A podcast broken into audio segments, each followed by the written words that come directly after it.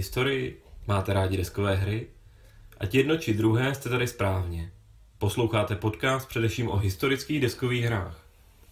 I hned po dohrání, unavení a plní emocí vám budeme povídat o tom, co máme dnes dohráno.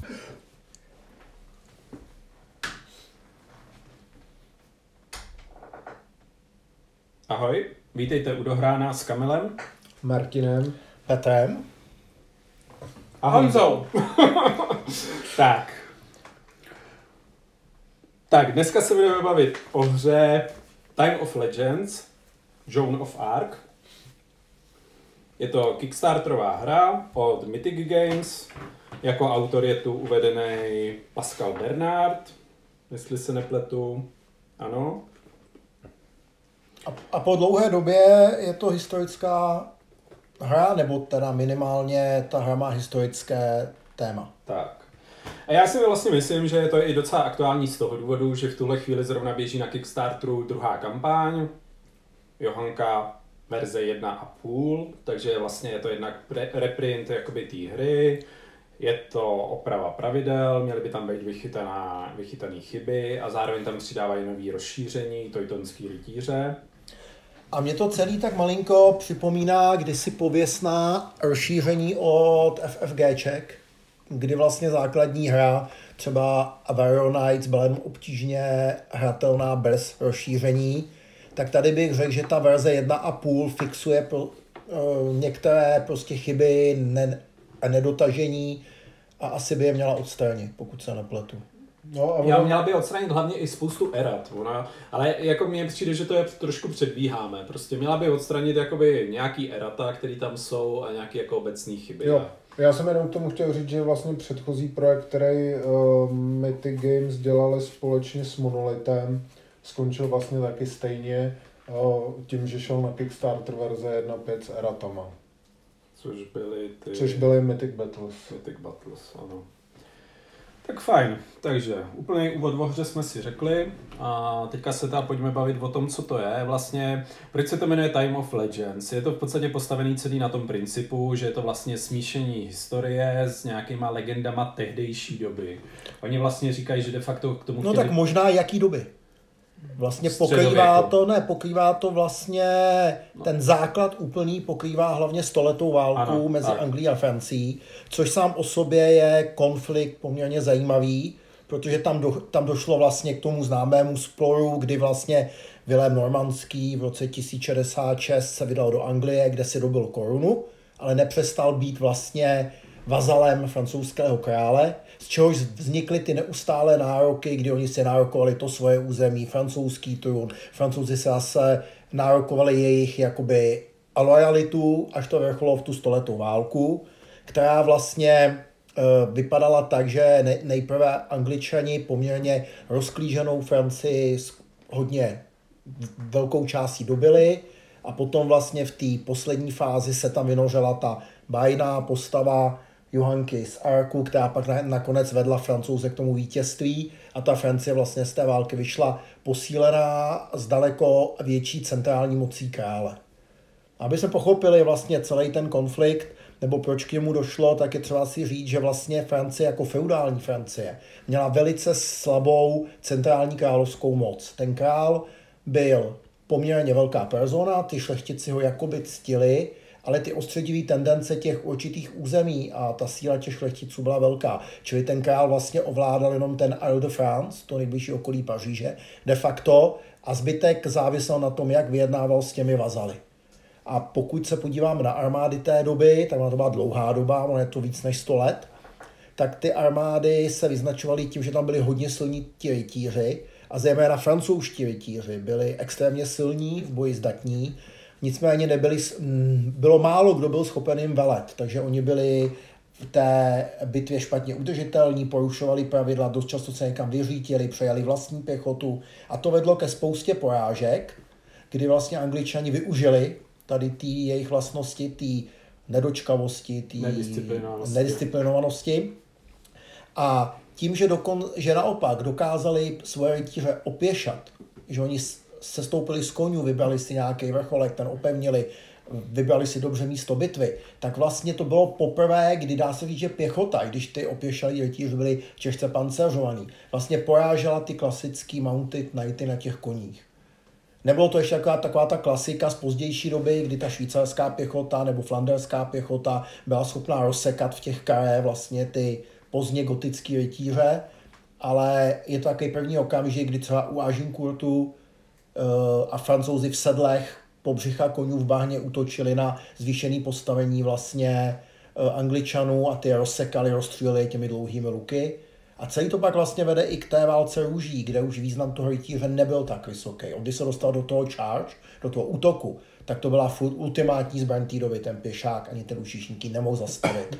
Ale pokud vlastně ho dokázali vytancovat, byli po větru, dostřelili na něj, bylo trošku horší počasí, co zabránilo tomu charge, tak ty rytíři už ztráceli vlastně tu svoji dominanci na těch bitevních polích. No asi poslední věc, kterou bych chtěl říct, je, že ke století válce máme my i určitý vztah jako Češi, protože v bitvě u Kresčaku padl český král Jan Lucemburský na straně francouzů.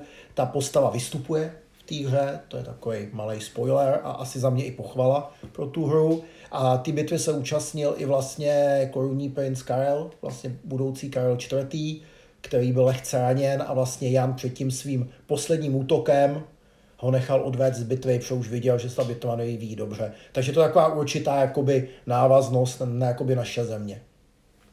Mně se po tom tvém hezkém povídání chce říct, že vlastně tohle všechno jsme v té hře chtěli vidět a nebudeme předbíhat a a něco jsme viděli. Rozboru a řekneme já možná si, ještě řeknu, jsme viděli a co ne. Já možná řeknu ještě ten druhý dělový příběh, který je v té v první, nemůžu říct základní krabici, v jedné z mnoha krabic toho All Pledge, který jsme koupili, tak tam je ještě velice zajímavá kampaň, kterou jsem ještě neviděl nikdy vlastně v deskové hře a to je vlastně obrana Ježíš, teď se Transylvánie nebo Sedmihradská Vladem Drákulem proti vlastně uh, turecký říši, tureckému vpádu, proti vlastně otomanům.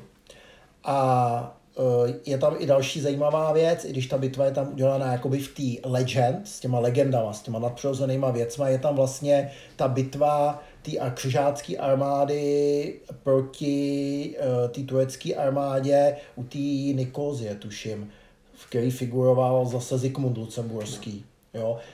Ale my jsme ji nehráli, takže nevíme, jak je nadizajnovaná. Čili je tam ještě vlastně tento příběh, je tam jakoby ten dodatek, a vlastně v té nové verzi budou ještě ty teutonští rytíři a teda asi jejich aktivity v Prusku nebo bitva proti hmm. Polákům. Myslím. Jo, čili tam bude Greenwald, čili další velká bitva. Čili určitě ty témata jsou vybraný hezky. Já jsem fakt neviděl nikdy tady tu obranu těch menších území proti těm otomanům zpracovanou. Tak, jako historickou vsuvku, nebo jakoby vsuvku uvedu, že vlastně o tom získání ty moci v Anglii jsme natočili jeden díl, 1066, kde jsme se bavili o té karetní hře a o stoletý válce už tu vlastně taky byl jeden díl a to byly Warriors of God, což je vlastně hra od MMPček. Takže a pokud se nepletu, jakoby... tak jsme v jednom dohránu byla i válka růží, která vlastně jo. porážka a... ve století válce vyvolala válku a růží Obecně Men of Iron tam byly, ve kterých taky můžete vlastně nějaký jakoby bitvy z téhletý doby jakoby potkat a zahrát. Ano, tam je výborný Agincourt a velice povedený Cressy, čili Cresschuck. Výborný Asian Court, jakože ten solo model, myslíš? Jo, ta hra, eh, to, to, to je jedna z malých bitev, která je podle mě nádherně nadizajnovaná. Pokud si použijete všechny ty pravidla za ty francouze, tak nemůžete vyhrát. Hm. A já jsem tu vždycky hrozně rád hrál přerychle na stole. Tak a teďka teda ještě vysvětlíme, co je vlastně ten legendární prvek v té hře a to jsou vlastně ty legendy z té doby a má to být jakoby to, čemu věřili ty běžní lidé. Takže se tu pak objevují anděle, objevují se tu nějaký Tarask, což má být nějaká mytická příšera z Francie, vypadá to jako nějaký, řekněme, velký jako obrněný pásovec, bych řekl, prostě něco Vlkodlak. Vlkodlak. Vlkodlaka honíte, anděle vstupují Jsou tu anděle, ďábel, je tu drak. Uh, po, potom vlastně u těch, u, u té Otoman kampaně vlastně Ifrit nesoucí toho Mehmeda, no, toho sultána ano. do bitvy na létajícím koberci. Ano, takže je to jako vlastně taková kombinace nějakého historického základu s těma nadpřirozenýma věcma. Většina těch bitev je rozdělená teda buď na to, že jsou v tom legendárním systému, nebo v tom jakoby klasickém systému, nebo v tom mytickém. No. Prostě jeden je mytický, jeden je taktický. No. Takže takhle je to vlastně rozdělený. A ještě vlastně, kromě toho se v, tý, v těch bitvách vyskytují nějaký další postavy, civilisti nebo různý mm. unikátní postavy, s kterými jde interagovat, takže kromě toho boje to má ještě jo. takovýhle rozměr. A někdy fungují moc hezky, protože třeba francouzskou armádu doprovází biskup, což tak bylo, a ten biskup má nějaké léčení, nebo v jiném scénáři, v tom dnešním zrovna bisku, ne, kněz svolává vesničany zvonit na zvon. A někdy je to takový divný, protože se na, mezi dvouma armádama na mapě, která neevokuje velké území, evokuje bitevní pole, prostě flákají obchodník, kovář, lovec, stopář a vy s nimi můžete povídat a požadovat od nich různé služby. To v podstatě probíhá tak, že oni vám většinou poskytnou nějaký resource, prostě buď vám dají nějaký bonus do dalšího útoku, nebo vám dají nějaký uh, žetony. Uh, průvodce zrychlý pohyb. Ano. Uh, to jsem jednou použil. A to je zrovna To se mi docela líbí, že jo, prostě to nějaký místní, který zná ten terén, tak jakoby je provede rychleji. Proč ne? Uh, ještě možná už jdeme do provedení. Asi můžeme rovnou. Tak provedení té hry tuna plastu. Opět je to tuna plastu. Takže nebudu předbíhat, jak zábavný je to sestavovat, ale jsou tam nádherné domečky například, dává to tomu rozměr kostely, prostě úžasný studny, Potom jsou tam nádherné jednotky. Opravdu musím říct, že když to porovnám s jinými hrama s touto velikostí figurek, takový ty, já nevím kolikátka je to jsou velikost. to 15 mm. 15 mm, tak ty postavičky nejsou takhle krásné. Já hodně srovnávám s Battle of Westeros, což byla vlastně hra, která navazovala na Battlelore sérii, tak tam ty postavičky nebyly ani z půlky tak pěkný, a nebo některý byly pěkný, jiný ošklivý. Tady v podstatě neexistuje ošklivý model, já bych řekl. Mm-hmm. To asi se dá vlastně. Teda existuje, jmenuje se Strom. ale říkáme mu brokolice, oni je udělali dvoubarevný a to se moc nepovedlo. Ale je to detail, hrát se s nima nemusí. Takže jo, takže je to spousta plastu, vlastně pojďme si říct, zde mapa vypadá tak, že to jsou nějaký hexový hexový dílky, na kterých jsou nakles, nakreslený area. Takže buď ten hex je jako jednolitý hex, nebo je rozdělený do dvou nebo do tří políček.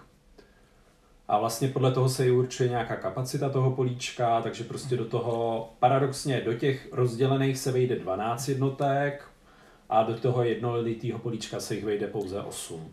Eh, na mě tohle působí trošku nesourodě, ještě to nehodnotím. A, ale dává to týře takový rozměr, že za mě ta hra má dva rozměry. Nebo možná tři dokonce bych řekl. Jeden je takový příběhový, to, že se bavím s kovářem, nebo chci od něj něco.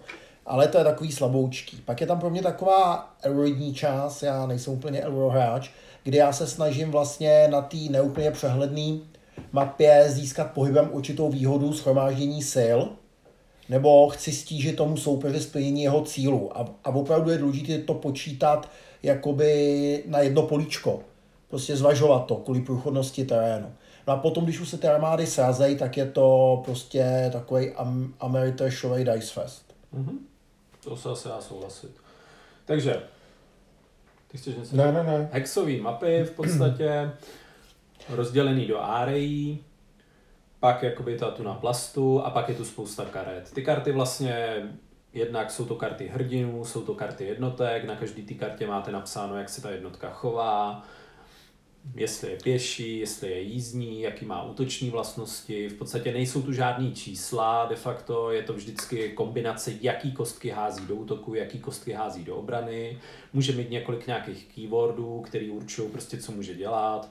Takže třeba velitelé můžou svolávat ty své jednotky zpátky, jízdní rytíři můžou provádět charge, Uh, jsou jednotky, které ti vrátí útok, kdy, když na ně útočíš. Je tam moc hezky třeba udělaná ta věc a když jsem si prohlížel ty karty, ještě než jsem to hrál, tak tam třeba krásný to, jak mají jednotky s dlouhýma zbraněma, mají výhody proti jízdě. Mm-hmm. Já, já, já jsem ještě neuměl posoudit velikost té výhody, takže jsem si říkal, he, jo, sakra, to je fakt hezký design, jo. Jsou tam ty Mounted Nines pěkně designovaný. Jako opravdu ten design těch jednotek i těch vlastností těch velitelů se mi líbil. A co má vůči tomu Battles of Westeros, kde vlastně skoro každá jednotka měla keyword a pak už ten keyword ztrácí smysl, když ho má každá jednotka tak tady se ty keywordy tak nějak opakujou a jsou podle mě dobře kombinovaný okay. na těch jednotkách.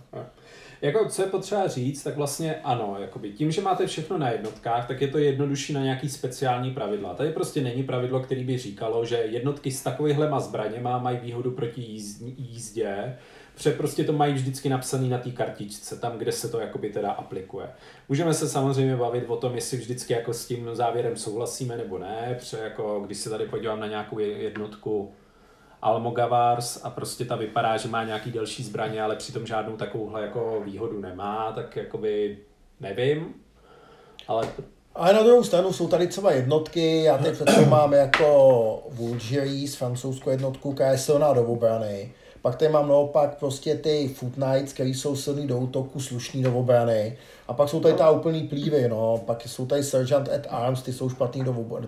Ty jsou, uh, ty jsou dobrý do útoku a dobrý do obrany, že kousnou, ale v podstatě nepřežijou. Čili ty jednotky jsou různý, můžeme se přijít, jestli jsou věrný ty historické předloze. Jo?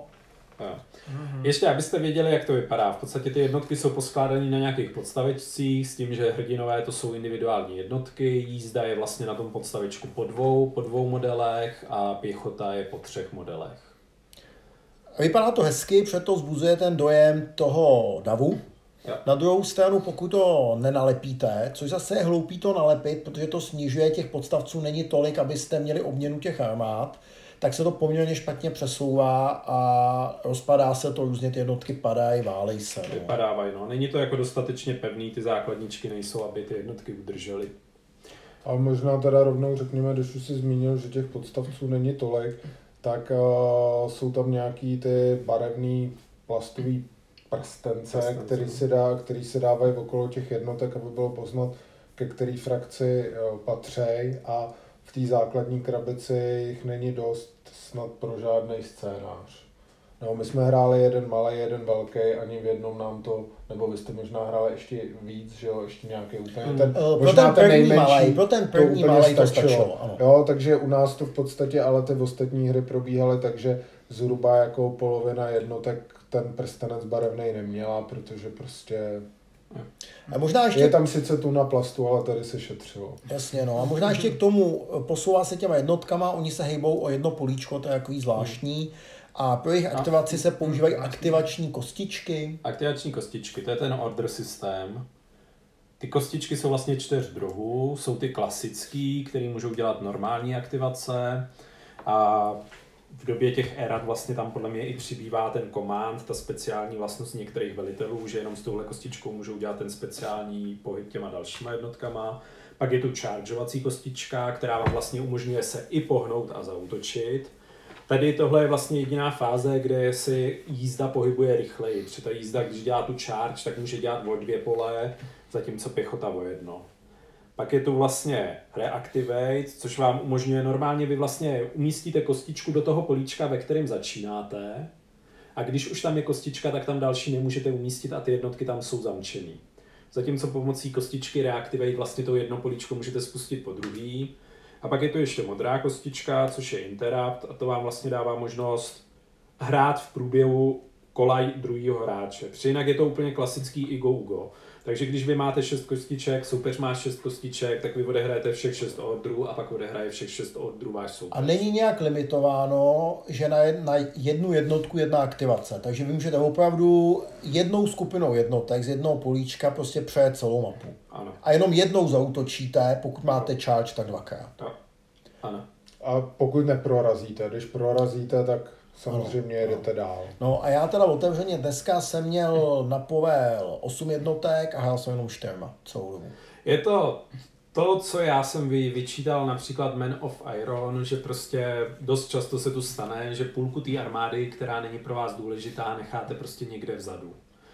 A prostě třeba tady v tomhle scénáři vlastně ani jako těch kostiček nebylo tolik, aby se to dalo celý odpohybovat. Mm, jo, přesně, jako já jsem vezl nějaký vozíček s kořistí někam nebo se zásobama.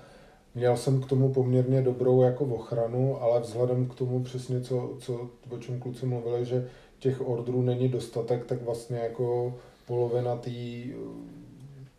ty, ty, ty ochrany toho vozíku, prostě nějaký pikeníři a tak stála prostě celou dobu jako no. stranou, protože prostě je nešlo aktivovat. No, no nedovezl. A, nedovezl, no, nedovezl samozřejmě. A ještě možná jako další věc, ke který to vede, a přesně jako je to i to omezení toho, toho počtu těch ordrů, je k tomu, že vlastně vy vytvoříte jeden velký megastack, kterým jezdíte po té mapě. Celkově ta hra vede k vytváření těch steků. Čili já No a to, to by zase hodnotil, což jako nechci, ale... No, pojďme zatím jenom jakoby prostě po těch, jakoby vysvětlit principy. Samozřejmě jakoby s těma prostě okolníma jednotkama se nějakým způsobem dá hejbat pomocí toho command orderu, ale... Ale já třeba řeknu, zrovna v těch Battles of Westeros, já to hodně srovnával. Fungovala jedna věc, vy jste přes velitele velili těm jednotkám a pak jste ještě dostávali žetony, kterýma se dal aktivovat jedna ta jednotka podle její barvy. A třeba u nějaké jednotky, která byla jednodušší na ovládání, se s ní dalo jet i solo mimo vliv těch velitelů. Čili se tam dalo vlastně za poměrně dost zdrojů. Člověk šel tím hlavním funnelem, ale mo- mohl si tam dělat tady ty pohyby ještě těma supporting jednotkama. Jo. No takhle, to úplně formálně tady můžeš dělat taky, že jo? Protože tady neexistuje žádný komand, takže prostě vy můžete klidně vzít jednotku, která je obsklíčená na všech stranách soupeřem a prostě jí tu kostičku dát a ona jako zoufale zautočí. Prostě, uh, to jo, to jo, ale... Já uh, chápu, jako co, mám co těch komandů říct, že to, bylo, málo. že to bylo navíc. Prostě, ty komandy má málo. Tam vlastně mi to umožňovalo těma velitelema jít tím hlavním směrem jo. a doplnit si to tady těma hodama třeba, že jsem si někde posouval něco. Jo. Jo.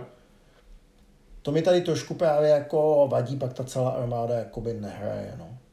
Jak co jsme možná ještě neřekli, úplně na začátku kola tu probíhá nějaká fáze, ve které vlastně se určuje právě, kolik těch orderů budete mít, takzvaná cancel fáze, kde vlastně si vylosujete kartu, která vám určuje, kolik mají všichni hráči těch kostiček. To je prostě dopředu namíchaný balíček. A pak je tu ještě takzvaný War Council deck, kde vlastně jakoby si z něj vykládáte tři karty, které vám dávají nějaký bonusy. Můžete dostat nějaký ordery navíc, můžete dostat možnost si líznout karty, můžete dostat ty experience žetony, nebo prostě ten druhý typ žetonů, který jsem teďka zapomněl, jak se jmenuje Legend žetony.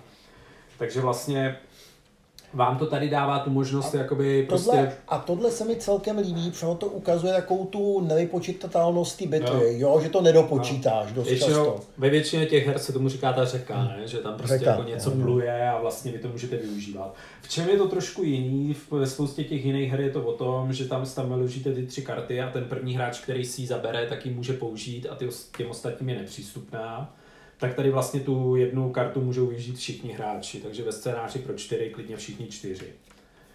A pak jsou to jako, takže to je ten War Council deck, a pak jsou tu ještě takzvané Legend karty, které vlastně buď vám říkají nějaká speciální vlastnost, že je můžete lízat, nebo je můžete právě lízat pomocí těch War Council karet, který mají nějaké jako další efekty, ty můžou mít prostě už jako situační efekty přímo do bitvy, že prostě házíte kostky navíc, nebo na začátku kola dostáváte uh, ordry navíc. A, a pak podobně. jsou tady ty intriky ještě vlastně. A pak jsou tu ty intrik. Čili ono vlastně to jde celý, třeba dneska došlo k akci, kdy jsme něco udělali, zachránili jsme písanta v kostele, aby jsme dostali intrikartu, která nám spustila to, že jsme si posílili v útoku jednotku. Čili je to takový to trošku eurokombení těch věcí, aby pak ten hod těma kostkama byl co nejsilnější.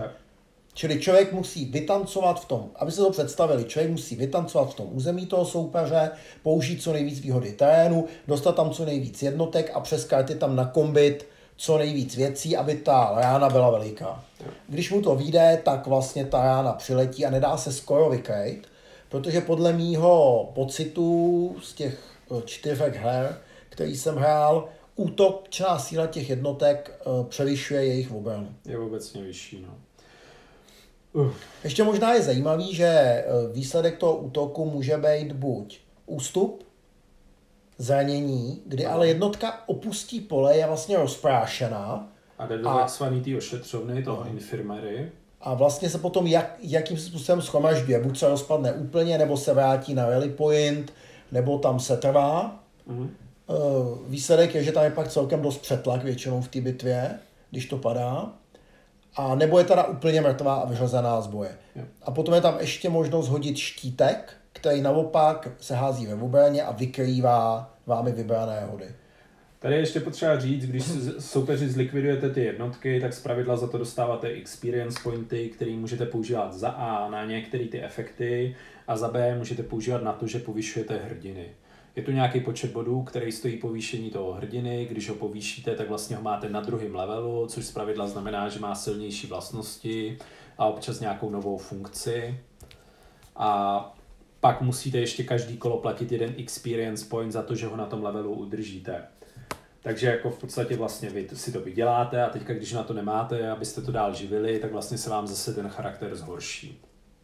Takže zase je to nějaký jako mikromanagementová jako úloha v rámci té hry, kdy prostě hospodaříte s těma zkušenostma, který přidělujete těm hrdinům prostě a můžete je vylepšit. může to třeba víc k tomu, že zautočíte na slabší jednotku, nedává vám to třeba takovou výhodu v té bitvě, ale tím, že ji dokážete zabít, tak vyděláte eh, ten peníz, aby vám neklesl ten velitel. Jo, ano.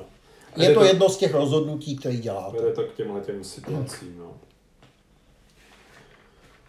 Tak, tak já myslím, že nějaký základ jsme už vysvětlili, ale Ještě možná pracuje to s různobarevnýma kostkama, které mají na sobě různou skladbu těch zásahů. Červený jsou dobrý do útoku, černý dobrý do obrany, žlutý, bílý jsou něco mezi a podle toho mixu, jak ty jednotky to mají, tak to vlastně popisuje tu jejich abilitu zasahovat. co je třeba důležitý říct, prostě na žlutý kostce, což je třeba kostka těch klasických longbowmenů, prostě není žádný ten čistý kill, což znamená, že z téhle kostky jenom ty nepřátelé zaháníte a nebo je posíláte do té, budu říkat ošetřovna prostě, no. A lučišníci s krátkými luky naopak mají černý kostky, kde kill je. Což můžeme zase spochybňovat, jestli ten design je tak správně nebo ne. Tak, jako, ano. Pak jakoby prostě je tu nějaká přímá, nepřímá střelba, ale to prostě asi jako... Můžeme se tu bavit o tom, že v podstatě ano, ty pravidla jako neřeší žádný jako line of sight, takže přesně můžete střílet přes budovu, můžete střílet přes ten les. A to je výhoda prostě- těch longbowmenů, ty můžou střílet přes tohle, před ty shortbowmeni mají silnější útok, ale střílejí jenom na sousední pole a přímo. Takže Takže bylo, některé nové výzkumy už jakoby ukazují na to, že pravděpodobně ta jako balistická střelba jako moc ne, stejně nebyla ani jako s tím jako dlouhým lukem, ale nevím, no. Jako rozhodně nepřestřelíte les, to je prostě celkem zřejmý v reálu, takže jako zatímco v téhle hře to jde. Eh, nejde. Můžeš střelit do lesa, ale skrz les nemůžeš. Přesně, nemůžeš. Ale na dvě políčka, ne? Ne, skrz les nemůžeš Skrz les nemůžeš. Ok, střílet. dobrý. Stejně jako skrz, Můžeš do skrz něj. Skály, anebo skrz město. Do něj máš tam drobnou výhodu na obranu, co jsou ty stromy a svých... Ale tady je právě přesně, že direct shooting can reach can, Ano, do No, lesa, but jo, pass through. a, No, ale Ale ne. zatímco ten longbowman ho přestřelit může, protože ten nemá Aha. direct, ten má Jasně. jako ten arcing, takže To- prostě ho může přestřelit. Ale to jako asi není úplně tak podstatný. Kdybychom řekli, jak se ten útok teda vyhodnotí, vy v podstatě pozbíráte všechny ty svý útoční kostky, hodíte je všechny dohromady, nevybíráte si žádnou jednotku, na kterou střílíte, prostě všechny hodíte dohromady, soupeř pozbírá všechny obrané kostky, všechny je hodí dohromady. Opět, můžeme se tu bavit o tom, že prostě ve většině her je prostě nějaký limit, kde to přestává být efektivní. Prostě když přidáváte do toho mlínku další lidi, tak už prostě nutně nemůžete házet víc kostkama. To je jedna No, věc. no a druhá je to- věc je spíš, když tam přidáte další lidi a například na ně střílíte těma lučišníkama, tak zvyšujete tu šanci, že, že je zasáhnete, zatímco v téhle hře naopak posilujete obranu. Což zase vede jako dále to jakoby zvyšuje ten princip toho, jako mít tu ty obří staky, prostě, který jsou silný i útočně, i obraně vlastně. Tam je to, že tam není ten limit, maximální počet uh, útočných kostek, tak to vede k tomu, že vlastně vy overcrowdujete to území a všichni se ale dostanou k ráně, což je zvláštní. No. Jo, ano. Tak, pak tu proběhne přesně to, že se to hodí, vlastně prostě kily se vykrývají se štítkama prostě a pak vlastně rozdělíte to, co už si ty říkal. Pak v podstatě ten útočník má možnost prostě pokračovat do toho políčka, který právě vyklidil, když ho vyklidil. no a tady už sem tam ty kostky, když jsou, kde se utkají velký steky, tak ty kostky dochází. Jo. Ale docela pracovat. často, protože prostě jako to celkem typický to je, že máte tři jízdní rytíře a ty můžou házet šesti prostě červenýma kostkama. Když k ním přidáte nějakého hrdinu, který má třeba další dvě kostky, tak můžete házet osmi kostkama, zatímco ve hře jich dostanete pět. A pak pokud by se někdo bránil proti čtyřma červenýma, tak už mu chybí. Musí se to různě Jo. replaceovat. A... Přesně tak, no.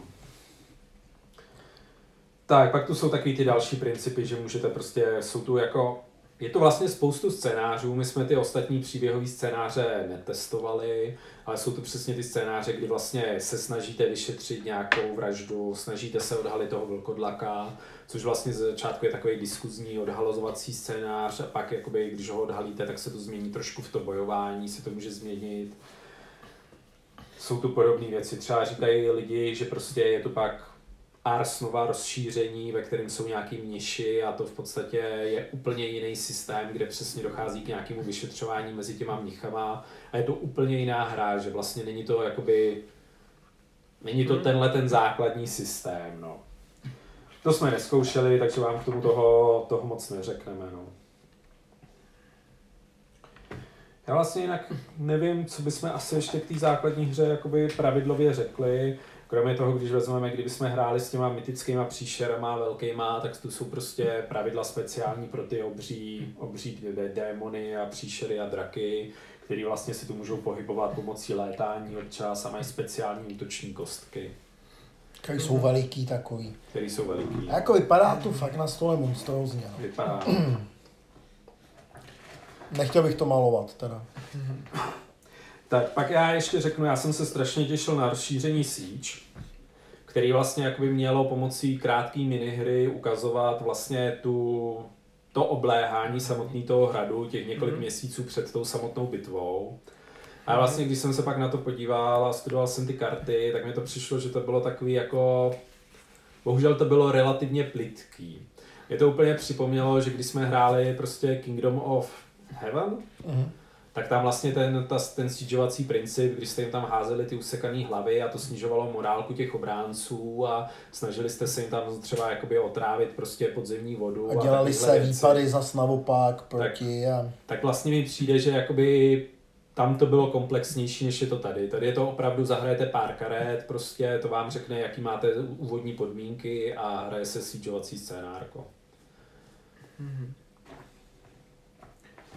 Tak jo, jestli nechcete jako říkat něco dalšího ke hře, tak začínáme plusy minusy. Můžeme zahájit plusy minusem. Tak chci se toho vyjmout, Martine? A začneme plusama. Začneme plusama. To už je taková tradice tady v dohrá. To bude těžký, no, já jako... Já vlastně jako nevím, no, co bych jako tomu řekl. Jako mně se docela líbí ten aktivační systém, to, to s těma, ta práce s těma kostičkama, s těma ordrama je hezká. Ale nevím, já jako tam prostě moc pozitiv nevidím. Tak mně se ta hra líbí, jak vypadá. Líbí se mi opravdu ty modely. eh, modely jsou hi- historicky věrný. I ty oblečení, zbraně, jako super. Krásný jsou ty stavby, nádherný jsou ty velký modely. Co se mi ještě líbí, tak je to, že to pracuje s těma jednotkama, že jsou pestrý, ale přitom je to přehledný. V tom Battles of Westeros to prostě přehledný nebylo. Tam člověk musel vyhledávat vždycky to, ten keyword, učit se ho. Tady je to poměrně na těch kartách, dá se to ovládnout jakoby dobře. Líbí se mi ten systém, co je na těch koskách, to zranění, ten ústup a uh, i ta řeka, nebo jak tomu říkáš, to mm-hmm. vybírání. Čili tady ty věci se mi líbí. Tak, Honzo? Mhm. No já jsem se s tou hrou dneska setkal poprvé, takže to mám opravdu jen tak eh, první dojmy a můžu říct, že souhlasím s tím, že je opravdu moc pěkný vzhledově. Ty jednotlivé postavičky jsou krásně opravdu udělané, stavby na ploše tomu dodávají věrohodnost, takže po vizuální stránce je to moc pěkná hra, opravdu líbivá. A i kartičky k tomu jsou, mají krásné obrázky a tady, tady, tady ta designová stránka teda po všech stránkách pěkná. A dál z herního systému líbí se mi různorodost eh, armád a jednotlivých typů typů vojáků, že opravdu jich je tady víc druhů a každý je svým způsobem specifický, takže se to dá e, zajímavě kombinovat a vytvářet e, různé útoky, které se doplňují. Takže tohle, tohle mi přišlo dobré a aktivační systém, myslím, taky, taky um, určitě nebyl, nebyl špatný, jak já jsem se do toho nestihl úplně rychle dostat, ale to, jak se posouvají ty jednotky a jak si člověk musí zvolit, eh, čím, čím bude hrát, tak to, to mi přišlo, že by mohlo být funkční. To? No.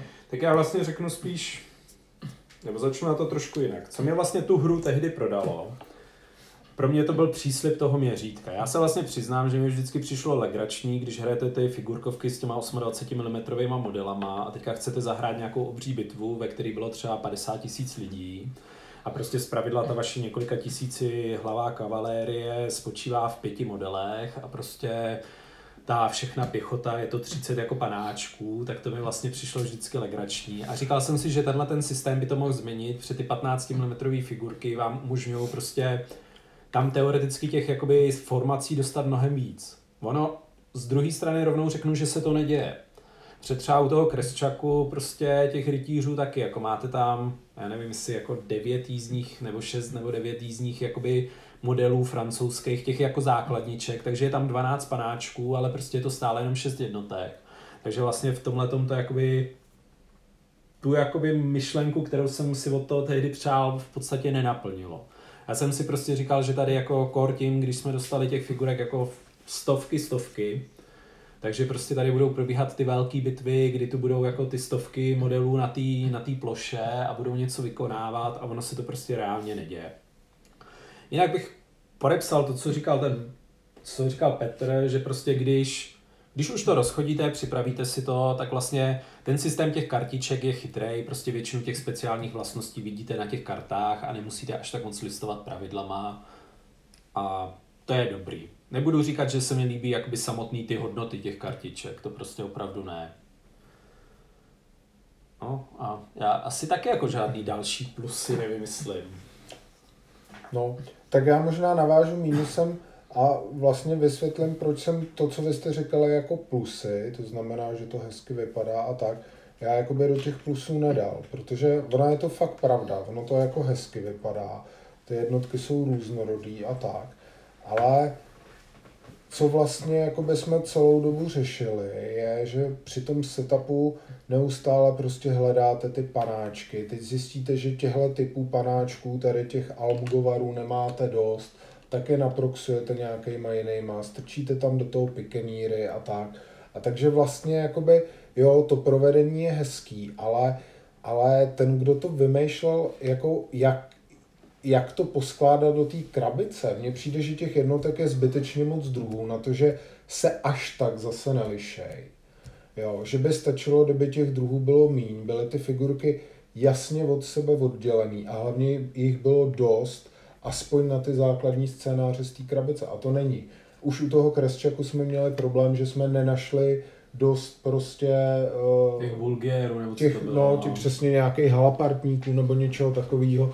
Jo, takže jo, jako ten plast je hezký, ty figurky jsou hezký, ale prostě ten, kdo jako to všechno celý dával dohromady, tam někde se prostě stala chyba. Jako. Ale a to je právě problém, je to Kickstarter, takže vlastně tady přesně vidíš ty stretch goaly, že, jo? že je to stretch goal, že máš nový typ jednotky, prostě, takže tu máš Mounted Knights, máš tu French Mounted Knights, prostě máš tu další Mounted Knights a vlastně všichni z toho se buď v těch scénářích nepoužijou vůbec, nebo se použijou právě v jednom scénáři. A jo, je třeba hezký, že prostě ty francouzský rytíři, bohužel většina těch scénářů s nima nepracuje, mají na sobě to slovo, že jsou prostě jsou neukáznění, takže právě jakoby oni musí jet dál po té, co jakoby vyhrajou tu bitvu, nemůžou se zastavit a tak dále. Takže je to přesně to, že tu jízdu neudržíte. A to vydávalo jako krásný tematický smysl, ale přesně jako asi by tu nemuselo být těch jakoby odstínů tolik, ale opravdu by stačilo, aby ty jednotky byly, bylo jich míň a byly líp využitý prostě, no. Ale já fakt si prostě myslím, na mě to jako působí dojmem, že ten, kdo dával dohromady tu základní krabice, tak prostě si s tou základní krabicí neskusil ty scénáře zahrát, protože je tam vidět spousta věcí, je tam vidět to, co jsme se bavili. Chybějí ty prstínky barevný prostě pod ty jednotky. Kostek je málo, budíš to beru, to je v každém Kickstarteru, dokupte si kostky prostě za 10 liber nebo za 10 éček, to beru. Ale ty prstínky je pro mě základní selhání. To s těma modelama, co jsem říkal taky. Prostě ty modely jsou krásný, jsou ale v malinkém měřítku, ty figurky jsou titěrný, ty to máte prostě někde v těch uh, trejích nebo v těch pytlíčkách. Nasetapovat to je hrozný. A pak, pak další věci, jo. Třeba my jsme teďka hráli Angličany, uh, rozdělený armády, každý jsme teoreticky měli mít jakoby svoje kartičky, ale Bowmany tam máme jenom jedny. A jo. možná tam je druhá, Ne, prostě není. možná... Já jsem to No, hledal, okay. přímo, přímo se o tom bavili na Geeku, že, že tam ta kartička chybí. Jo, takovýhle prostě drobnosti, jo, přijde mi, že to bylo tak nějak, no, nevím. A proč já s tobou souhlasím je i to, že to krásně vypadá a blbě se to ovládá. To rozkládání hodinu a půl, ale A pak ho- i ta hodinu, hra. hodinu pět minut jsme Pět rozkládali tenhle ten scénář. Druhý straně pracovali jsme na, něj, na něm ve třech až čtyřech lidech. Takže prostě, kdybyste si to měli připravit v jednom, tak A posunout ty nenalepený rytíře mezi stromama nebo, nebo mezi domama, je to nepřehledný, ty domy, i když jsou krásný, dají se odendat, OK, ale tam prostě není na ty jednotky vidět, padá to, eh, ne, není tam nevejde ani se místo, to tam, Není tam místo. no. eh, blbě se to ovládá, Je to no, je špatně to otravný, je to otravný. Ovladatelnost je, je špatná. Jako vypadá to hezky, jako když si sestavím bitvu, scénu, ale jak si mám hejbat, tak je to pain. Takhle, zase, je to špatný insert, zjevně si jsou toho vědomí, protože prostě v tom novém jakoby Kickstarteru nabízejí nějaký jiný storage solution. Když tehdy mi posílali nějaký, nějaký jakoby průzkum, jak by to mělo vypadat, tak se tam i ptali, kdo si to tam chce lepit, kdo si to chce nechat volně, ty figurky, takže by snad měla být možnost to nějak přizpůsobit, jako vůbec nevím, prostě ten nový Kickstarter už nesleduju. Ale takže věděli o tom, snažili se s tím něco udělat, ale prostě uživatelsky je to příšerný. Když si to nenalepíte a nerozstřídíte si to do milionu sáčku a neuděláte si tam nějaký super systém, tak ta hra, tak jak vám přijde, vám v tom vůbec nepomůže.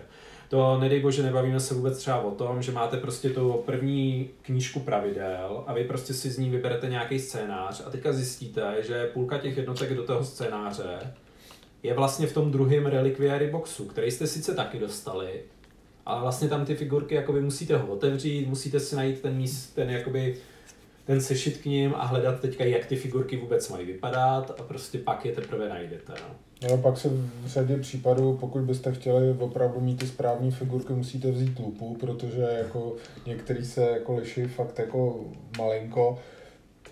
Nevím, eh, já jsem jenom, protože ty jsi mluvil o tom lepení, tak aby jsme nezapomněli to, o čem jsme si říkali, co Jo. jsme od toho taky očekávali. My jsme očekávali právě v tom, že ty figurky se dávají do těch bází, máte tam pro ně to místo, že to bude zároveň nějaký herní prvek, herní mechanismus. To znamená třeba při uh, částečném rozprášení nebo nějakém zranění budu ty figurky z, tý, z těch bází, z těch podstavečků rendávat, ale to No. bohužel není ten případ. Tady přesně jak nebo říkal. A tady je no, výsledek, jdou, nebo a nic. všichni jdou pryč, nebo tam všichni jsou. Jo. Takže- Takže... Tak ano, takže to má jenom čistě designový prvek, prostě nemá, kdyby tam byla jen jedna figurka, tak je to přehlednější a asi hratelnější a jenom, to nevypadá tak hezky davově prostě možná. Jo. A co se týče, jakoby tý na, když jsme na, na, naťukli tu složitost toho setupu, složitý je poskládat i tu samotnou mapu z těch hexových dílů, protože ty hexové díly jsou buď tři hexy, dva hexy nebo jeden hex. Ale samozřejmě záleží také, jak jsou mezi sebou orientovaný, teď ty scénáře, které tam jsou, to sice jako rádoby hezky jako popisují, protože uh, každý ten uh, mapový dílek má někde napsaný to svoje, ten svůj identifikátor a- v tom, uh, v, u těch scénářů máte vždycky vlastně, jak mají být tím popiskem natočený. Problém je, že když si vezmete to, to, co tam je a poskládáte to a pak se podíváte vedle na obrázek té mapy, kde je zobrazená s těma areama, tak nám to zatím ani v jednom případě nesedělo. Nebo nevím, jestli v tom malém krátkém scénáři. Tam to možná jediným se dělo, nevím. Ale v těch velkých nám to nikdy nesedělo, takže pak jsme prostě samozřejmě domýšleli, kde mají být lesy nebo nemají být lesy. Většinou jsme pak prostě rezignovali. No takhle, jako ty stromy tam dáváte čistě efektově, že jo, protože prostě ten les vidíš na té mapě, takže ten strom tam vůbec dávat nemusíš. Ale ty jsi načal další další věc. Je tam spousta chyb a jakoby prostě to je vlastně to, co mi vadí. Zase je to jakoby výtka spíš jako kickstarterového ražení. Prostě jo, my jakožto hráči první verze jsme beta testři. Prostě nedá se tomu nějak jinak říkat. A to přitom oni tvrdili, že tu hru testovali několik let na francouzských konech a prostě, že měla snad 2000 plus zahrání, prostě seancí. Ale jako možná tomu i věřím, jo. Bylo to v tom prvním scénáři, ale už prostě jako v druhém scénáři v bitvě u Kresčaku, tam je prostě, tam jsou chyby hnedka v druhém scénáři, to je prostě jako pro mě úplně nepředstavitelný. A není tam jedna, jich tam víc, od toho, že tam nemáte ty figurky správný, přestože prostě jako ten setup, jakoby na, pra, na levé straně máte, jaký máte mít jednotky a na pravé straně je v tom setupu nenajdete. Prostě ty počty navzájem neodpovídají. Jako, a to si člověk řekne, jako, kolik tomu dali jako práce, že a zase se vracíme k tomu, že prostě dělají se nový stretch goaly, je tam milion dalších figurek, milion dalších kartiček, ale prostě ten základ není udělaný poctivě a prostě si nedali tu práci, aby to jako doladili.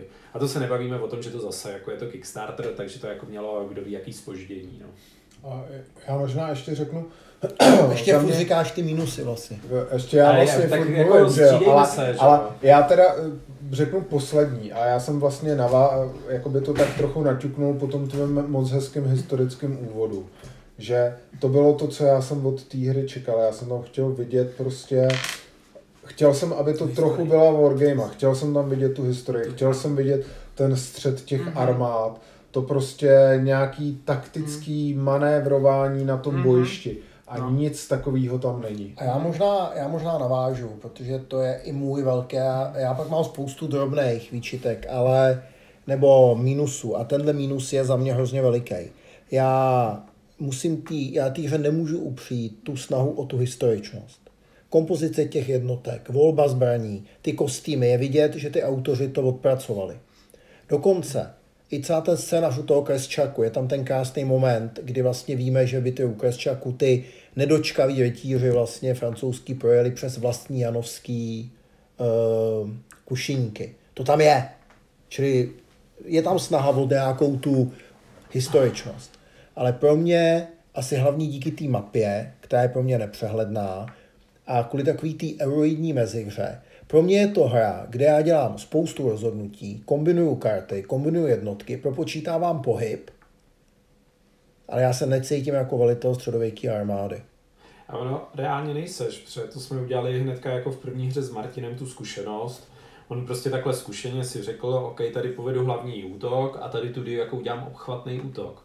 A v téhle hře je to blbost, protože tady prostě se vám vyplatí udělat ten jako megasták, akor ve chvíli, kdy váš soupeř nemá prostě tu interrupt akci, tak prostě taky jet a jet a jet a, A- prostě a- ho jako rozbít. A to je přesně o tom.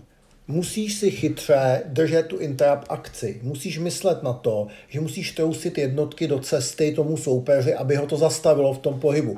Čili to jsou takové věci, které jsou nehistorické. Ta Ale- hra vyžaduje hodně rozhodnutí, vede teda hodně k těm megastekům, ale já se tam rozhoduju poměrně hodně v té co udělám, jak to nakombím. Ale není to, to historický. A já to porovnám v těm Battles of Westeros, což teda není historická hra, je to hra ze světa hry o trůny. Ale tam to fungovalo. Tam se vytvářely na kopci linie, na který někdo útočil. Tam byly slabý místa. Tam se tvořily přesně ty jednotky, se shromažďovaly kolem těch velitelů na kopcích, drželi nějaký pozice brody. To tady vůbec není. Je, ono zase, je to mělký i tím, že prostě jak je to všechno nebo nic, tak když ta jednotka umře, tak zmizí, že jo? A teďka, když vyhodíte čtyři hity, tak prostě najednou se jako vlastně z toho jednoho políčka všechno vypaří. Kdyby se to odebíralo po, po, těch, po těch figurkách, tak se prostě to políčko opotřebuje a vlastně vy vidíte, že prostě jako už je to tam výrazně slabší, další útok to možná zlomí, ale ještě to nepadne hned, ale tady vlastně jakoby prostě se nám pravidelně stávalo, že prostě tam jsou, jdou proti sobě ty dva megastaky a teďka jeden megastak vymaže druhý megastak. No ne, a dokonce ještě Megastack. Dneska se nám stalo, že Megastack nevymazal nic, dostal retaliation a byl rád, že ustoupil. A pak daleko měkčí stack hodil prostě na osmi koskách sedm zásahů a bylo pouze. A tak jako je to kostkovka. Je, prostě... je to koskovka a možná to trošku evokuje tu nevypočitatelnost těch armád, ale za mě tam chybí nějaký takový ten model, jako třeba eh, vzít si ústup a tím eliminovat jeden úder, jo, aby, určitě. aby, aby tam vytvářely se ty vytlačování, ty linie a podobné věci. Určitě.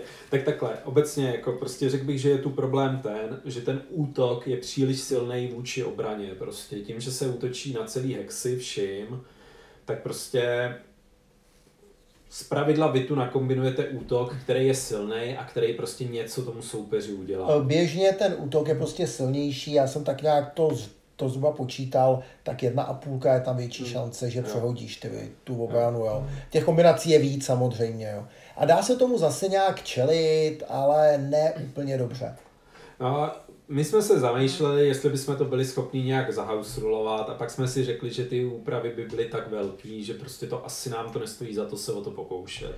Ale možná tohle není třeba chyba té hry. Třeba ten design byl o tom udělat euro kombinovaný s karetkou a nějakým ARA Tak- control. Není to prostě zjem- wargame. Zjemně jo, prostě my jsme se prodali na tu myšlenku toho, že já jsem vlastně si i myslel, že to bude jako snadná historická hra, kterou poprvé vytáhnu prostě jako se svým mladým a zahraju si to a prostě jako to vyzkoušíme a já mu na tom budu ukazovat, hele, takhle nějak to fungovalo. Ale mě vlastně to hraní jako na, na placo to řeknu prostě tak znechutilo, že tohle tomu neukáže nic a kdybych mu to ukázal, tak v podstatě jako si z toho odnese úplně špatný závěry prostě. Takže to jako neudělám. V podstatě ta historičnost mě přijde, že se jim povedla párkrát na nějakých těch jednotkách, že se mi fakt třeba líbí, že ty pikemeni jsou prostě jako automaticky dostávají ten protiútok proti konům. Z druhé strany už se mi třeba vůbec nelíbí to, že prostě dostávají jako kostku navíc, když útočí na ty koně. Jo?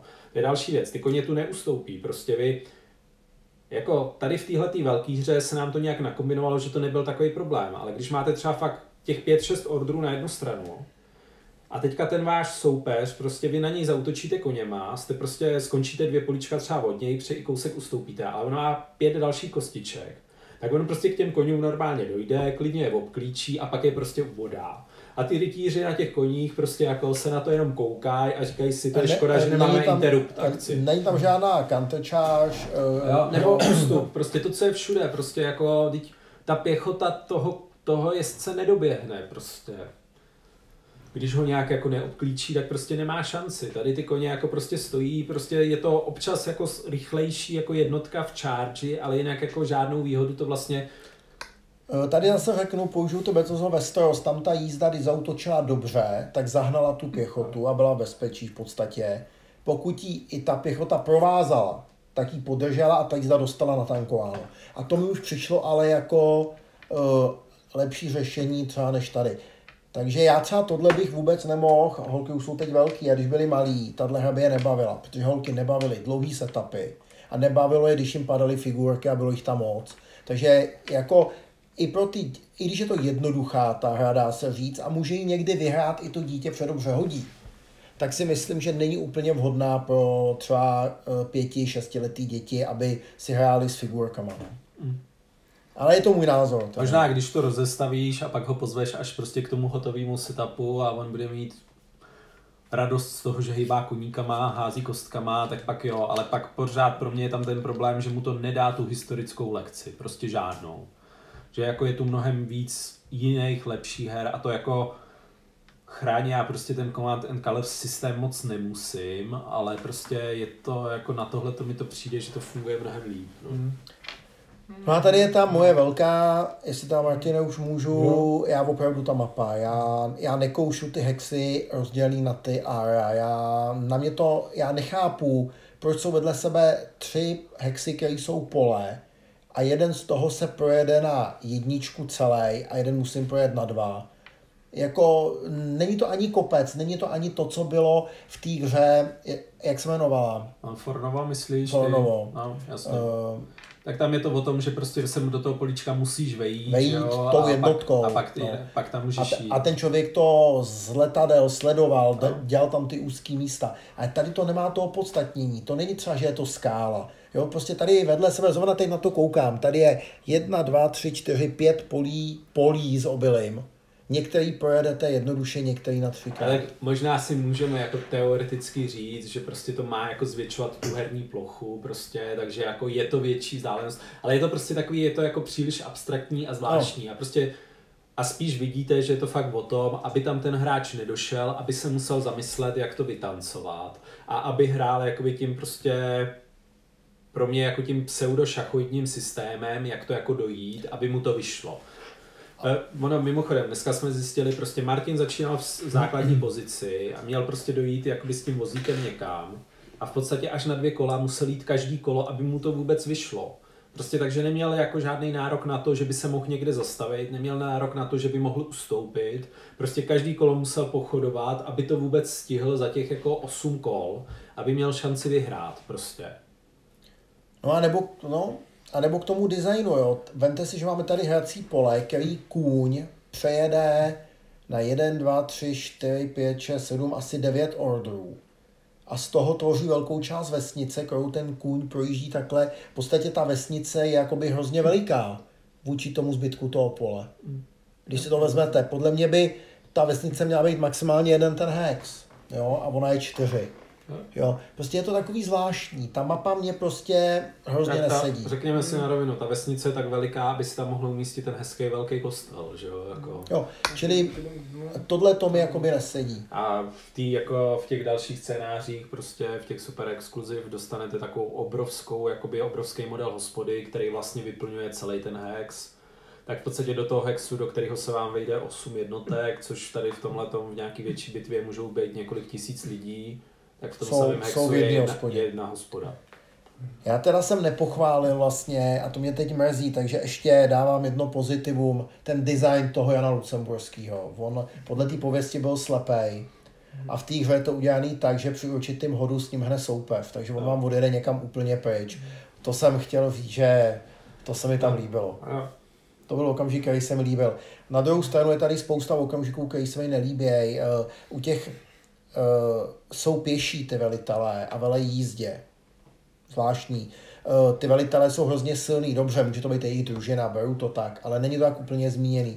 Jo, trošku jsou takový jakoby heroický ty velitelé, ale vlastně já bych radši viděl jako součást jednotky, klidně jako jeden model na tom, jo, nebo něco. Ale, ale tohle už jsou proti tomu nehistori... Uh, ta hratelnost tam je, ale není historická. Pro mě už tohle jsou spíš takový detaily, no.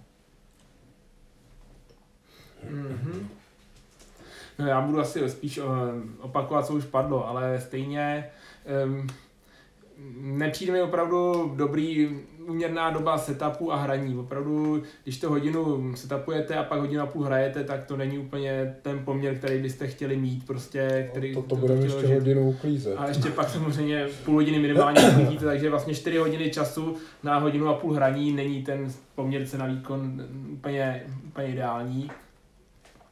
A jak už si padlo, je tady škoda, že není úplně dobře využitý te- to manévrování, to taktizování. Je tady hezký, tady je spousta rozdílných armád, eh, který mají různé vlastnosti, ale až tolik se to neužívá, protože opravdu dáte to do jednoho balíku a s tím zautočíte, takže jako, že by nějak jako jízda spadla z boku, nebo to nějak objela, nebo šli až potom a stříleli z jiného hexu, nebo prostě to tady neuplatníte, ne, tu armádu nerozdělíte, dáte jí do jednoho hexu všechno a táhnete s ní jako celou, jako celek prostě, takže, takže tam se ztrácí nějaký větší, větší manévrování těch jednotek. To tady je hrozně náročný udělat a nevyplatí se to asi ani dělat.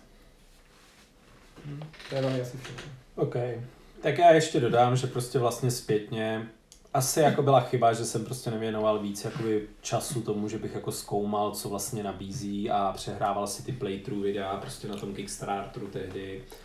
Ale je to něco jiného, než jsem od toho opravdu čekal. A třeba mě tu i vadí to, co už jsme zmínili, že to jsou prostě ty civilisti, kteří vám tu mezi tím vším běhají. A prostě někteří z nich dokonce můžou mít útoční obraný kostky a vlastně jako nějakým způsobem ovlivňují tu hru tím, že vám vygenerují resursy nebo prostě dělají podobné akce.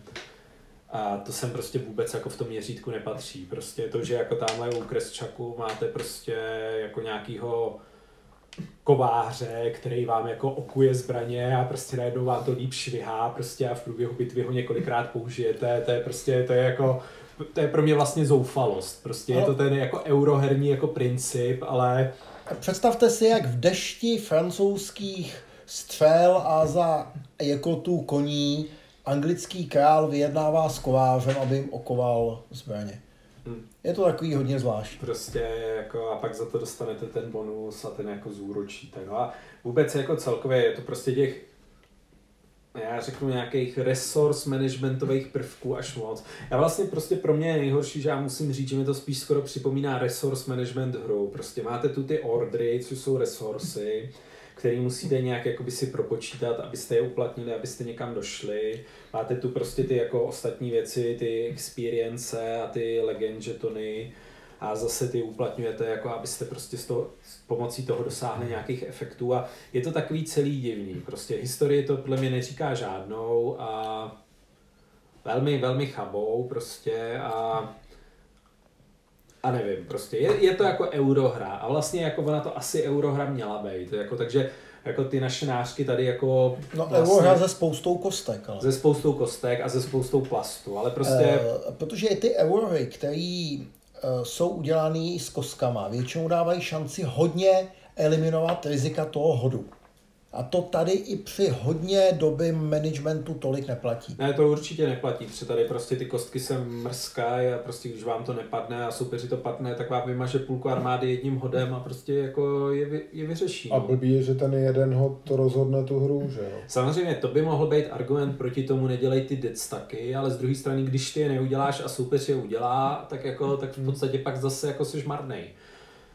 A, a zase prostě budu opakovat, jako neukazuje to podle mě vlastně v podstatě to historické chování vůbec. Ty si minule, když jsme hráli ten jednoduchý scénář, ty si na konci řekl, udělal jsem chybu. Já jsem se neměl snažit bránit tu vesnici, ale měl jsem svoje jednotky rozprostřít tak, abych tě zdržoval, než tam vesničani umřou hlady. Jo. No, eh, ten velitel by asi neřekl svým jezdcům, postavte se po jednom tady do pole, aby vás francouzi zabíjeli tak dlouho, až jim teda vesničani umřou hlady. Ty taky teda umírali rychle. Asi nějaký zrychlený metabolismus, jak tady poznamenal Martin. Jo. Eh, jo, je to zvláštní, je to vlastně Dává to možnost se rozhodovat, člověk si zahraje, dělá spoustu věcí, hází spoustou kostek, ale pro mě to není asi, a my jsme podcast o historických hrách, není to historická hra úplně. Já bych, řekl, já bych to třeba řekl i na ty podmínky vítězný. Dneska vítězný podmínky byly nastavený tak, že Honza uh, přestal mít šanci vyhrát ve druhém kole, Martin ve třetím kole a ve čtvrtém kole jsme s Odhrem a Ušima to splnili my dva. Takže ze čtyř hráčů vyhrál jeden hráč za Angličana, jeden hráč za Francouze, Uh, jeden hráč za Angličana prohrál, jeden hráč za Francouze prohrál, vesničani jsou mrtví a ty armády stojí na poli furt. Asi mi tam ty francouzi všichni umřeli s dobrým pocitem, že vyrabovali vůz. Jo. jo. No, no. Já bych je rozporoval to, co jsi říkal, že vlastně si člověk jako zahraje, no, že jako, jako jo, děláte nějaký rozhodnutí a tak, ale, a, a, ale v, i když bych od, od, od, odhlíd od toho, co jsme říkali, že to je jako špatná, nebo že to není historická hra, tak podle mě je to vlastně jakoby i špatná hra. A to já podepíšu. Dobrý. Chceme další mínusy, nebo se přesuneme do závěrečného slova? Tak pojďme No, na závěrečné slovo. Závěrečný slovo, mě to tam bavilo třeba víc než Lord of Hellas, jo, takže zase úplně špatná hra to Ne, není, to je slabá utěcha všem. ale No. Otevřeně, měl jsem o to velké očekávání a znáte to, někdy jdete do kina a uh, prostě ty, uh, pak vás ten film zklame, když od něj hodně čekáte. Uh, překvapilo mě, jak to krásně vypadá a dost dlouho jsem se musel jakoby přesvědčovat, že to nechci namalovat, protože jsou fakt nádherný ty postavičky. Ty autoři podle mě odvedli velkou historickou práci. Eh, Ty komponenty jsou gotický, eh, jsou pěkně udělaný, obrázky jsou slušný, správně zbraně zvolený. Čili já bych neřekl, že oni neodvedli tu historickou práci. Oni určitě ty Frantíci tu historii znají, protože Frantíci mají rádi stoletou válku, protože na konci vyhráli. Jo. Jeden z mála případů, kdy francouzská armáda vyhrála pod vedením Francouzů. Vlastně byla vyhráli tu velkou francouzskou revoluci. revoluce, no. Ale vlastně ono i tady, oni vítězili pod vedením francouzsky, takže vlastně neporušili pravidlo, že francouzská armáda nevyhraje pod vedením francouze. Takže i to hezky vypadalo. Uh, ty historické efekty tam jsou. Já si osobně nemyslím, je to spíš průměrná hra, ale pořád je to hra, která nějaké roznutí přináší. Já bych ji nedoporučil lidem, kteří chtějí hrát válečnou hru ze století války. To rozhodně ne, protože ta historičnost tam není. Ale pro člověka, který má rád hodně plastu, má rád hezký figurky, jednoduchý pravidla a je trošku eurář, má rád resource management, ta hra může fungovat. Ale, ale, ale mám k ní zase tu svoji obecnou výhradu jako ke Kickstarterovým hrám. Vzhledem k tuně plastu, kterou musím uskladnit doma, ten herní zážitek je průměrný. A já bych ještě řekl, že jako podle mě to spíš tak pro nějakého Ameritrashera, protože jako na to, že si to hraje na eurohru, tak tam prostě není, je tam, nebo je tam malá mitigace toho, té náhody prostě. Tak to máš taky pravdu. Asi by to, toho euroře to otrájí, protože on to spočítá dobře a pak to blbě hodí. Ale zase druhou, po, podle mě i ten Ameritrasher zase nechce tak prokombinovávat ty no, to nechce, no. pohyby, jo. Honzo, co ty? No já jsem jako na první hraní za mě trochu brzo to nějak hodnotit, dělat, vynášet nějaký větší soudy, ale určitě bych tomu dal za sebe ještě šanci a zahrál bych to párkrát a nicméně, jak říkám, ten poměr investice času tam zatím za mě není nejlepší, takže asi tak prostě, no. Ne, ne, nevypadá to pro mě jako nějak hra, kterou bych chtěl hrát až, až moc často, no. Byť hezky se na to kouká, to je to hlavní, no. OK. Já nevím, jestli jsem to náhodou už neříkal u Lords of Hellas, že je to největší zklamání letošního roku, ale každopádně Johanka z Arku je ještě větší zklamání pro mě, než jsou Lords of Hellas. Je to prostě pro mě vlastně jako vůbec Tady ten zatím, oh. zatím nejzoufalejší hra letošního roku. Poprvé se stane v dohránu, že já bych se po to nepodepsal. Před mě Lord of Hellas byly něco jako kolonoskopie. Jo, jako byly, na jednu stranu mě taky nebavili, ale na druhou stranu aspoň jako mi přišlo, že se to tak nevleklo, jo. A vlastně v podstatě a Lords ten of... setup byl rychlejší. Jo, ale Lords of Hellas byly takový nějaký jako pseudo sci-fi a vlastně jsem od toho neočekával, jako tu historii jsem tam nečekal. Tady jsem čekal, že jí bude aspoň trochu a jako oni tam jsou občas záblesky, jako občas z těch kartiček tak na vás jako bleskne, že to je jako vlastně pěkně nasimulovaný, ale bohužel jako celek to nefunguje z mýho pohledu. A, a prostě k tomu plastu, jakoby, já třeba prostě bral jsem i kopii, kopii pro někoho dalšího, ale mě domů přijelo 80 kg prostě v krabicích. Čtyři obrovské krabice, prostě jako jedna velká jako skříň, celá, celou to zabralo a vlastně je to zbytečný prostě, jako je to fakt vidět, že tohle je prostě podle mě firma, která vyrábí hezké figurky, ale jako nějak mi tam chybí ta hra u toho. Uvidíme, jaký budou ty další hry. Protože my jsme s Martinem bekli ještě toho Solomon Kejna, tak doufáme, že to bude lepší než je tohle. A bojíme se. U těm eh, Reichbusters už prostě, tam, tam už jsem si řekl, že jako nebudu jim dávat další peníze do té doby, než něco doručí. Ale nevím, jako přijde mi, že to jakoby vlastně stělesňuje úplně všechny chyby Kickstarteru prostě. Je tam úplně tuna zbytečného plastu, který spoustu z něj v životě nevyužijete. Prostě je tam enormní množství chyb a zároveň řeknu, jakoby prostě už to pro mě začíná být standard. Jsou to francouzi, takže prostě ten francouzský přek, jako překlad do té angličtiny je prostě taky sám o sobě zprasený. Prostě těch chyb je tam jako milion, prostě když jsou jako v každém scénáři jich několik, tak to je prostě pro mě fakt špatně odvedený proofreadování a vůbec playtestování a jako hraní s těma jako fyzickýma komponentama.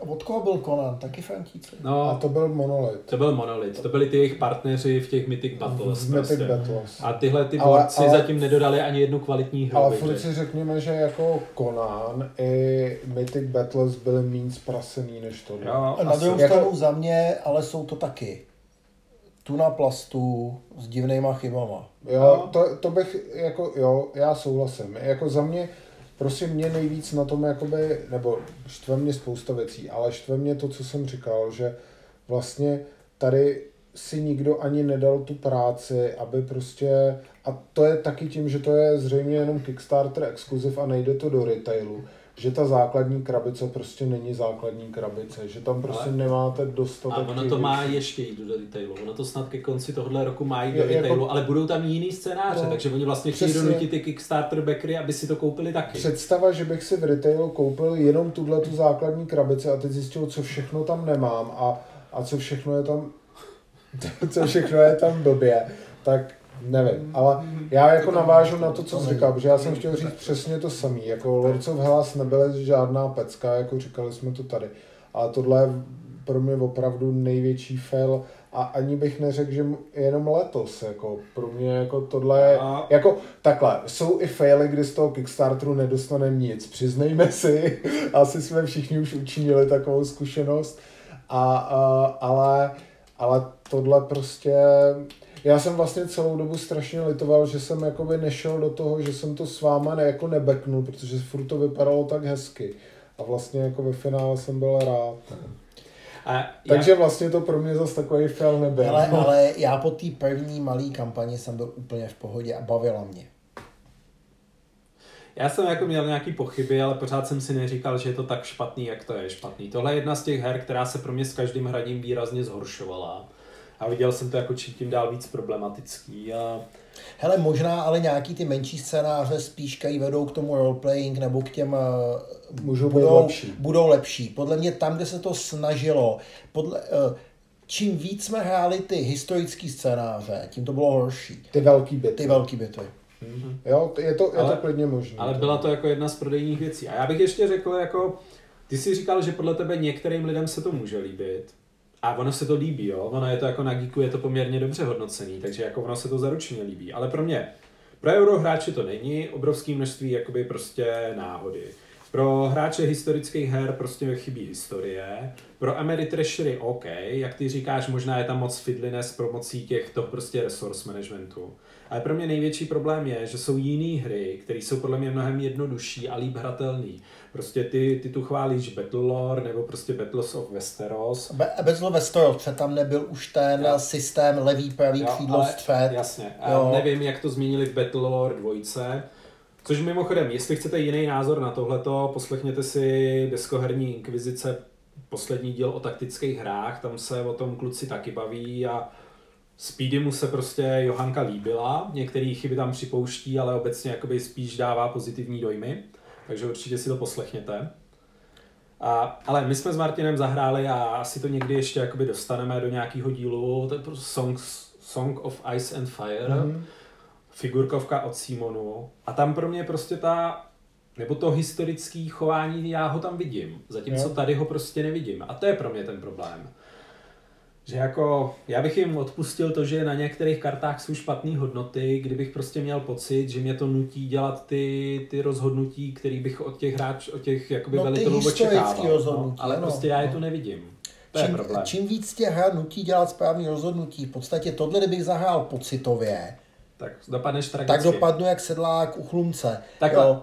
A možná, mo, možná by to fungovalo, kdyby jsme to všichni hráli úplně pocitově a chtěli to jakoby hrát prostě historicky a snažili se za každou cenu nedělat to, k čemu vás ta hra vede, jo, ale, ale to je prostě, to je tak šílený, to jako fakt podle mě chce pak být dost i dost schizofrenik, protože musíte úplně opustit tu myšlenku na to, že teďka tě můžu smáznout tím, že udělám ten, jako, ten megasták a prostě tě jako vymažu. A to je přesně to, o čem jsem mluvil, když jsi vzpomínal to, u toho Crestchecku. Já, když jsem to poprvé zahrál vlastně a rozprostřel jsem se tam, teď jsem rozjel ty jednotky jako do toho obchvatu a tak jsem si říkal, sakra, to jsem to dobře zahrál. A teď jsem najednou zjistil, že tam nemám jeden velký stek, ale mám tam deset malých steků. V příštím kole mi přišly dva nebo tři aktivační ordry a byl jsem v háji, že jo, protože jsem prostě zaktivoval tamhle tři samostatné jednotky, které neudělaly vůbec Hele, nic. a já jsem udělal megastack. Na dva charge jsem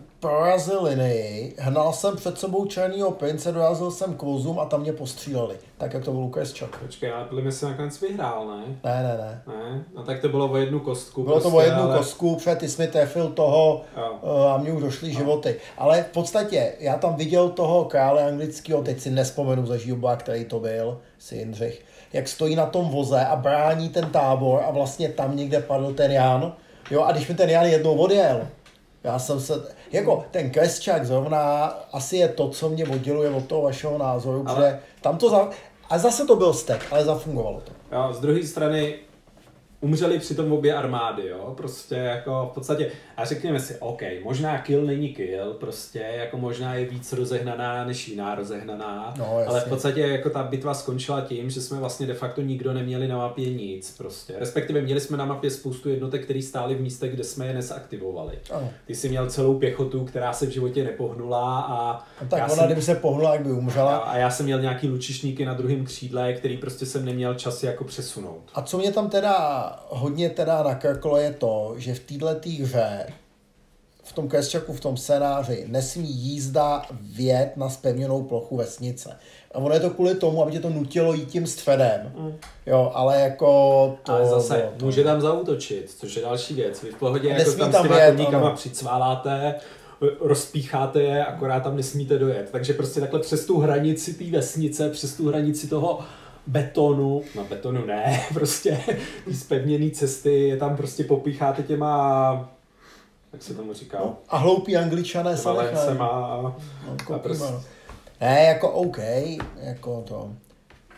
a nevím, no, prostě pro mě je to zklamání a jako já řeknu, že za mě je to totální zoufalost prostě. No, jako a jedno pozitivum to ještě má, že vlastně jako u nás to vede jako k tomu, já nechci říkat definitivnímu vystřízlivění z, toho, z těch Kickstarterů, ale minimálně Jo. jako výraznému To vystřízlivění. si, to si mě k tomu chtěl, to jsem k- o tom chtěl promluvit, že vlastně pro mě to jsou dva zoufalý Kickstartery, prostě Lords of Hellas, jako to jsme je diskutovali. Eh, Já bych to, já bych se nebál říct, že s Conanem. Já vím, že ten Conan byl lepší ta hra, ale taky jsme tam našli poměrně velké chyby. Taky toho plastu bylo. Insert byl blbej. M-. Mně přijde, že Conanem to začalo a tady to je vyvrcholení pro mě toho, že už do těch her, kde bude tu na plastu, nepůjdu.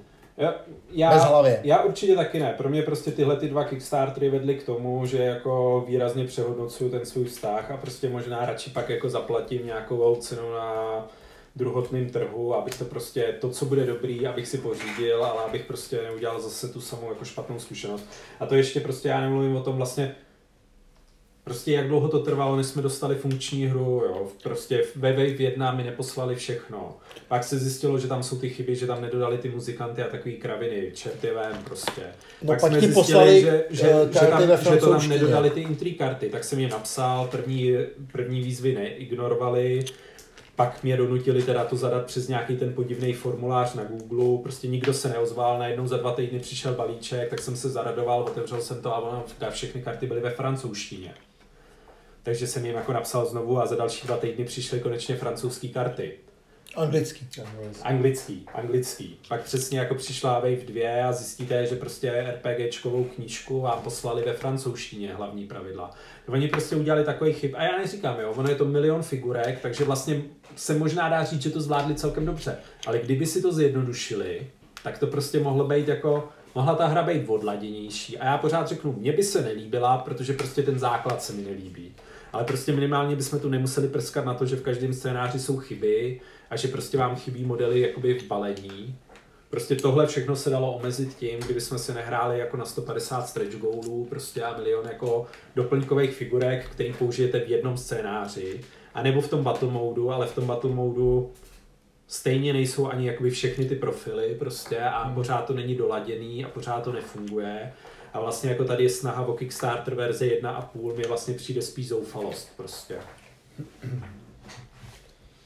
Takže za nás jsme řekli, co jsme řekli. Já možná jako mít definitivní slovo je, byť ten systém úplně nemusím. Kdybyste mě teďka někdo začali přemlouvat na Man of Iron, Iron, tak já bych asi řekl jo. Super, dáme Kresčak. Protože vlastně já jako jsem i dostal, zase tímhle jsem dostal strašnou chuť si zahrát nějakou tu středověkou hru, kde prostě jako útočí na sebe ty jízdy, střílejí tam ty lučišníci. Vlastně měl jsem na to jako neuvěřitelnou chuť, ale tohle to prostě nefunguje. Tak jo, a jestli Já si nic myslím, že dalšího, asi tak je to jsme se- všechno. tak jsme se pro dnešek vypovídali, popřejeme vám dobrou noc. No a my jdeme hodinu uklízet. A my jdeme hodinu uklízet. Ano. Takže dobrou noc. Dobrou noc. Dobrou noc. Dobrou noc.